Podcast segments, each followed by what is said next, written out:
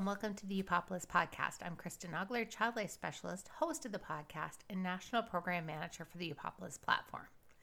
Upopolis, it sounds cool, but what is it? Well, that's a good question. Upopolis is an online patient community that is private and monitored that healthcare professionals can refer their patients who are ages 10 to 18 to be able to join, where they can connect with peers who are living with similar experiences, as well as medical content that has been vetted by a team of child life specialists so that we know it is created with the youth in mind. Upopolis has expanded in 2020 to be able to offer a safe space for siblings to also connect, as well as youth who are navigating grief after the death of a loved one.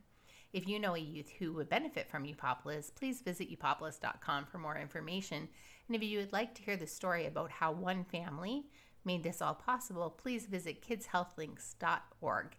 So I am excited to have you join me on this next steps of the Upopolis journey where we launch a podcast in September, a new episode every second Tuesday morning where we will invite youth and healthcare professionals to join us in an interview format to share their expertise, their experience, research, as well as resources to help support you in your parenting or maybe you as a youth living with a medical diagnosis, or you as a healthcare professional or another professional working with a child, a youth, or families um, in finding ways to support them and to expand your practice and the resources that you use.